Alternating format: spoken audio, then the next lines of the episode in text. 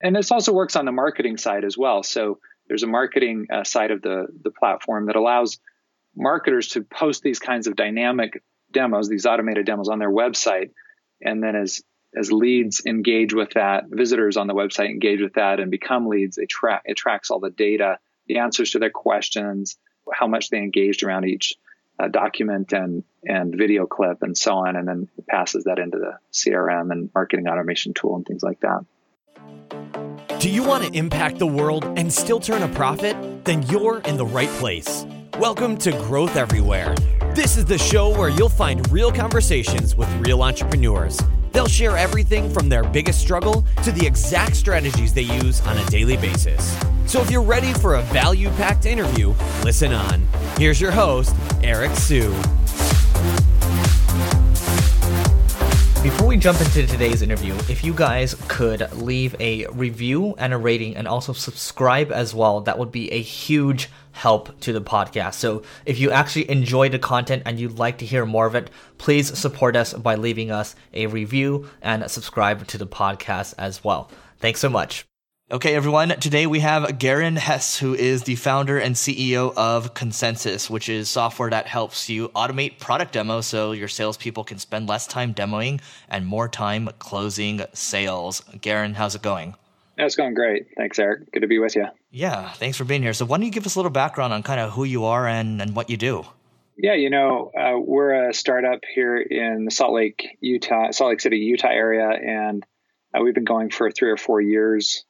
And I started Consensus because in my last startup, we were constantly doing demos and had a difficult time repeating that and scaling it up. And sometimes we'd have to be choosy about who we demoed for and being able to personalize every single demo to every single stakeholder across multiple stakeholders in the buying group was a real challenge.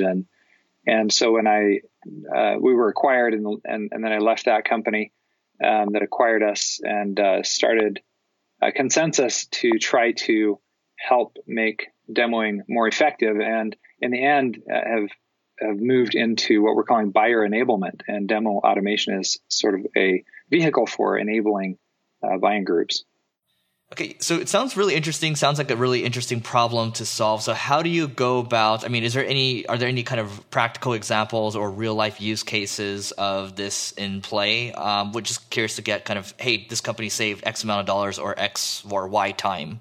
Yeah, absolutely. There's a really interesting example of a software company that does medical doctor's office software. It's basically all the software that a doctor's office needs to run. And they used to be a division inside ADP. And when they were a division inside ADP, they first started using Consensus. And in the first 90 days, they did a split test using Consensus. And then half of their deals went through the sales cycle with Consensus and half of their deals went through without it.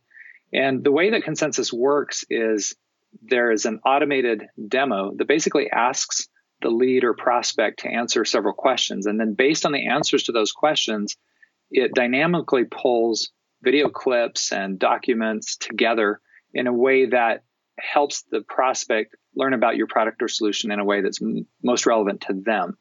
And then it gathers all that data and engagement and brings that back to the sales team so that they can more effectively follow up and close a sale. And so what this company did is they took 80 sales reps and they said, every other deal, we want you to use Consensus, and every other deal, don't, because we want to see what the impact is. And what they found at the end of 90 days was actually startling to us because this was fairly early on in our journey. And the prospects, the deals where they utilized Consensus closed at a 44% higher close rate than the deals that didn't. And they ended up shortening their sales cycle by 68%. Wow. And that's really the power of, like I said, what we're calling buyer enablement, because what happens is if you're selling, in this case, to a doctor's office, you have several people getting involved in the purchase. There's usually the office manager that's driving the discovery and vendor selection process and things like that. But they're not making the decision. They have to go out and talk to every single doctor that's in the office. And especially if it's in a large practice or a hospital system or something, it can be fairly complex, the buying group. And so what they were able to do is send out the demo as part of the sales process. And the office manager would interact with it and indicate what was important to them or somewhat important and answer other questions about themselves. And then they would forward that on to the doctors, who were notoriously difficult to get a hold of and get in front of from the sales rep's perspective. And then it would personalize automatically to each doctor. And in this case, those were the main stakeholders. And in some cases, they were able to close and continue to be able to close deals without ever talking to the different stakeholders because they're able to automate the demo so effectively. And so that was a really early example. And we have a lot of other examples as well. But that one kind of shocked us because we knew we were having an impact, but that was the first sort of hardcore data that we got, and it was pretty exciting. So what are those numbers again? You said it's 44% and then 66%. So it was 44% increase in the close rate and a 68% reduction in the sales cycle. That is insane. It seems like this is a no-brainer for everyone then, huh? It is something that we definitely recommend if you're selling B2B. We don't necessarily recommend it if you're selling to consumers because it's really designed to personalize in stakeholder buying groups. So when you're selling to other businesses, you're almost always selling to more than one person. That's where the biggest value comes in. Wow. I want to come back to the workflow in a second, but so how do you guys make money? And then kind of let's go from there. So what's like the median kind of pricing for you guys and all that? Yeah, pricing ends up being about $90 per user per month, per sales rep per month. And you can imagine the kind of ROI that you get if your close rates go up as dramatically as they did for this one customer. I'll share just another data point that there was one customer, a larger customer, that spent $150,000 a year with us, and they reported an $11 million ROI on that. So $90 a month per rep. Sometimes we get told we should be charging more, but anyway, that's kind of where the pricing is at. Got it. Okay. And so you guys, how many paying customers you guys have right now? We have about 250.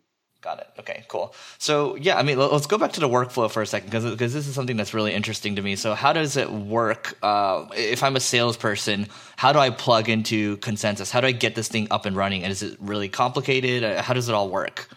Yeah, there are a couple of different ways to get going.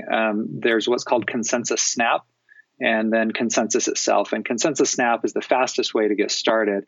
And that's just a plugin, an extension to the Chrome browser that you can then click and record anything on your screen or your webcam. You can also use it to send other demos that you may have previously recorded or that your sales enablement team set up for you.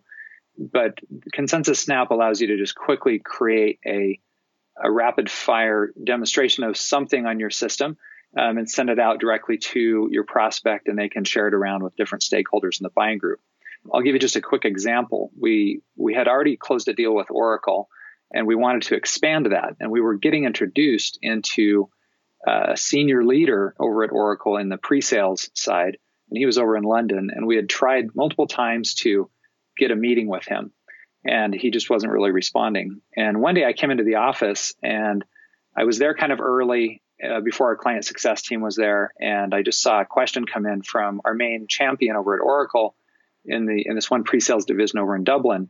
And he said, "Hey, I have this question about your analytics. Can you tell me a little bit more about how you do all of that?" And we call them demolytics. It's kind of our trademark for analytics because of what we do. And so I said, "Yeah, here's how the demolytics work."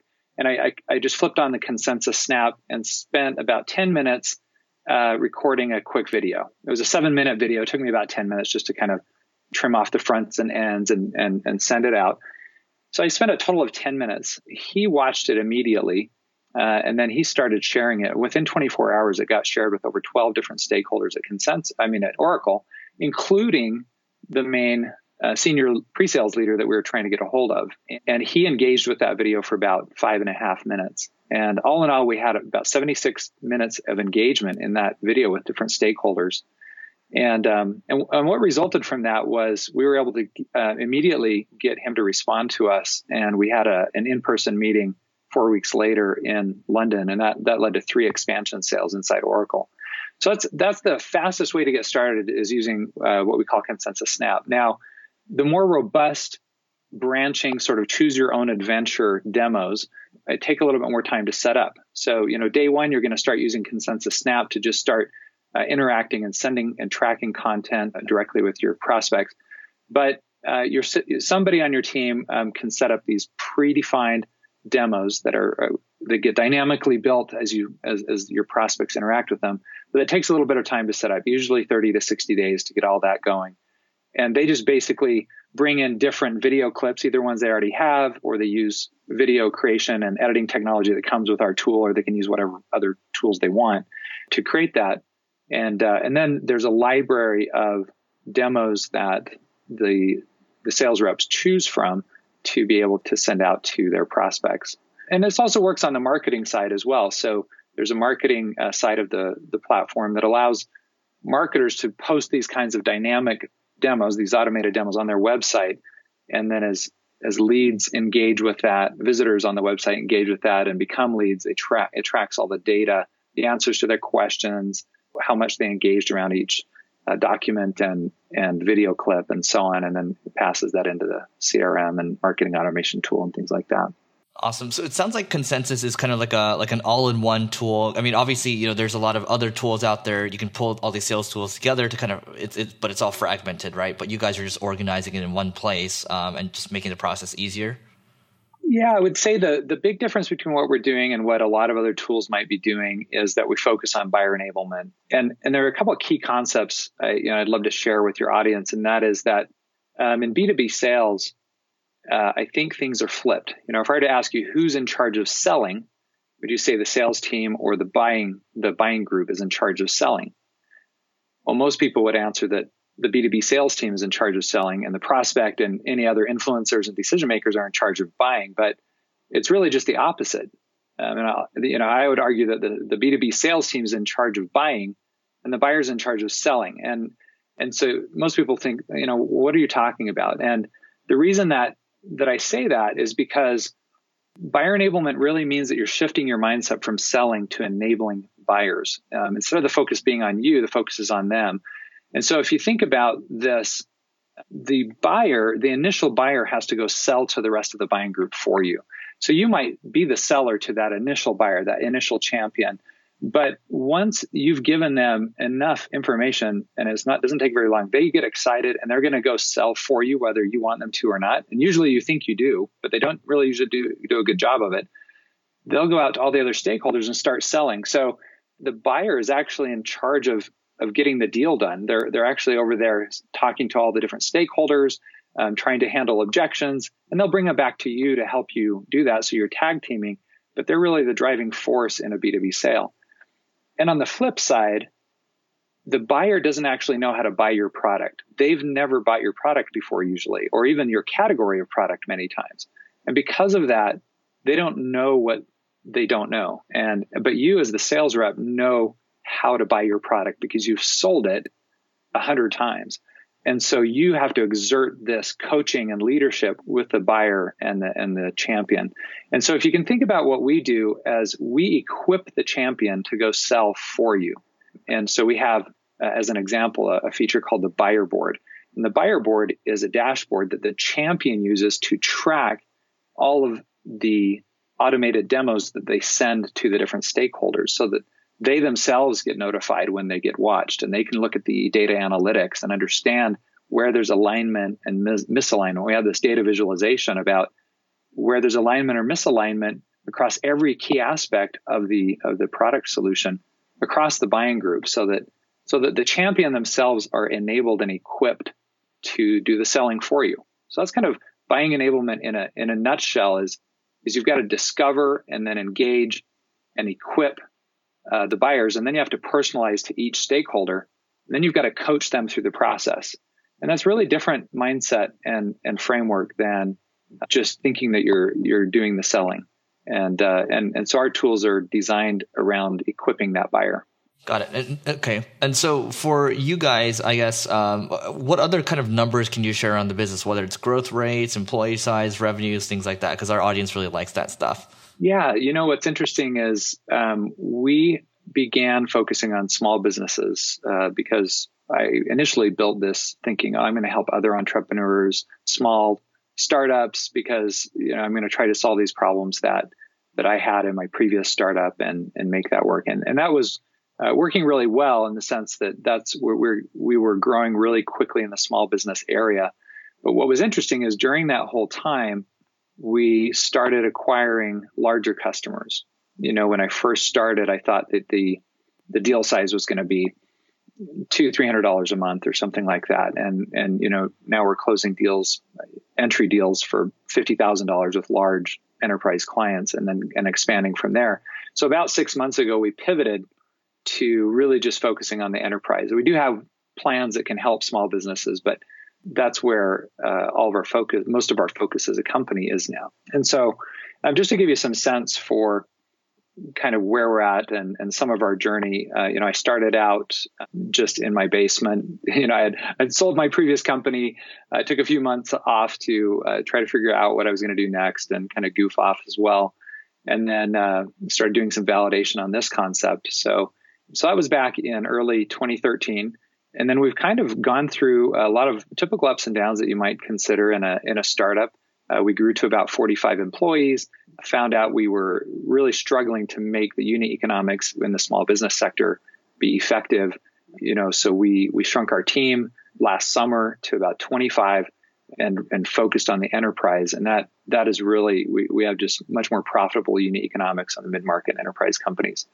And they tend to implement more effectively as well.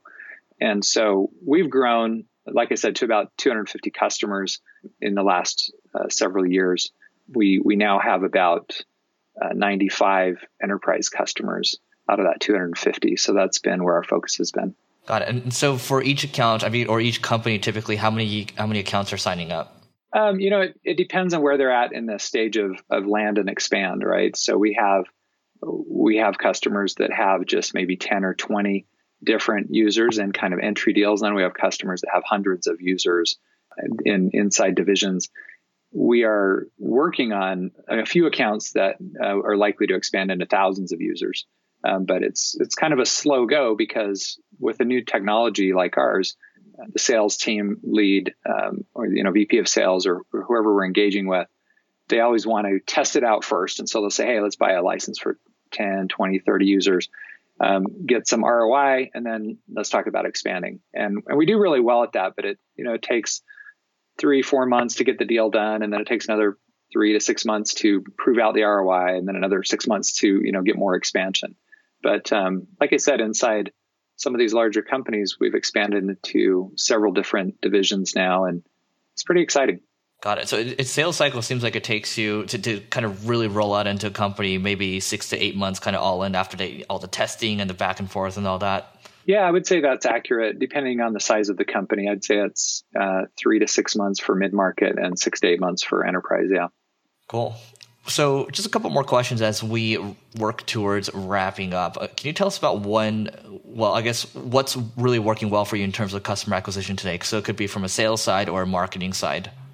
You know, what's really interesting about this is when we pivoted to focus on enterprise customers, we decided before that we had this high volume, mass appeal engine going to, you know, email marketing and all kinds of other typical sort of small business approaches. And we've always engaged our prospects with BDRs, direct outbound and things like that. We have a number of course, inbound strategies as well. We decided to just put a halt to all of that because we knew that it was going to be a completely different ballgame trying to focus on larger companies, larger customers. And so we spend right now very little on marketing and more on direct approaches, outbound essentially. We're really successful at using LinkedIn to approach our prospects and engage them. And we use our own automated demo really effectively with that. You know, one thing I'll mention that's been really helpful is when you are approaching high-level leaders in enterprise companies, they don't want just a sales pitch right out of the gate. And one of the things that's helped with us a lot is right now I'm working on a book on buyer enablement. And because of that, I'm asking for a lot of feedback. And so one of the approaches that we're taking is going out to key target prospects and saying, hey, I'm writing this book on a subject you might be interested in. You know, I'd be interested in some feedback. And then we have them go through kind of this semi-automated process to gather the feedback where they're watching videos and answering surveys. And then in the process, we're also sharing with them our technology. And we actually get a really good uptake on that. So that's just one of our campaigns. So what are like the open rates on that? That sounds interesting. That's something I'll just keep close to my chest, I guess. But we do we actually get quite a good response there. What we're doing is I will go join groups on LinkedIn that are related to our technology and the topics, and we'll contribute meaningfully to the groups. And at the same time, we'll reach out and say, hey, we're part of this group. Can we connect? Here's what I'm working on. Can we get some feedback? And like I said, we get a really good response rate, and it's legitimate. And that's the thing that you want to try to do when you're dealing with enterprise is just be legitimate with some real benefit that you're trying to give to them. And in this case, it's engaging around a topic they care about and also contribute to the book content that I'm pulling together. And that has led to a lot of good conversations and introductions to other stakeholders. And of course, we send them the demo, and that also helps you discover and engage the stakeholders in the process as well. Love it. So that's just one of the examples. We do a lot of outbound calling too. We've got a team of 6 people that do, just direct outbound to account-based marketing kind of thing. Great. Well, what's one must-read book you'd recommend to everyone? One read book. I would say my 2 favorite books. Well, I'll say 3. They're all in the same vein, so that's why I'll mention them together. The One Thing by Gary Keller. Great. Procrastinate on Purpose by Rory Vaden, and then Essentialism. I can't pronounce his last name, but look up Essentialism. McEwen or something like that. I don't know how to say his last name. I think you're right. I think it's pronounced right. Those are 3 great books. Yeah, my favorite's The One Thing, but they all have a different take on the kind of the same thing, which is how do you multiply your time, and what are the principles of acceleration and growth. So in your own personal productivity and across your team. So I love those books. Great. Well, Garen, this has been awesome. What's the best way for people to find you online? Yeah, just go to goconsensus.com and you can check out our automated demo there. That's the best way. Cool. Garen, thanks so much for doing this. Hey, thanks, Eric. I really appreciate it. See ya. Thanks for listening to this episode of Growth Everywhere. If you loved what you heard, be sure to head back to growtheverywhere.com for today's show notes and a ton of additional resources. But before you go, hit the subscribe button to avoid missing out on next week's value-packed interview. Enjoy the rest of your week, and remember to take action and continue growing.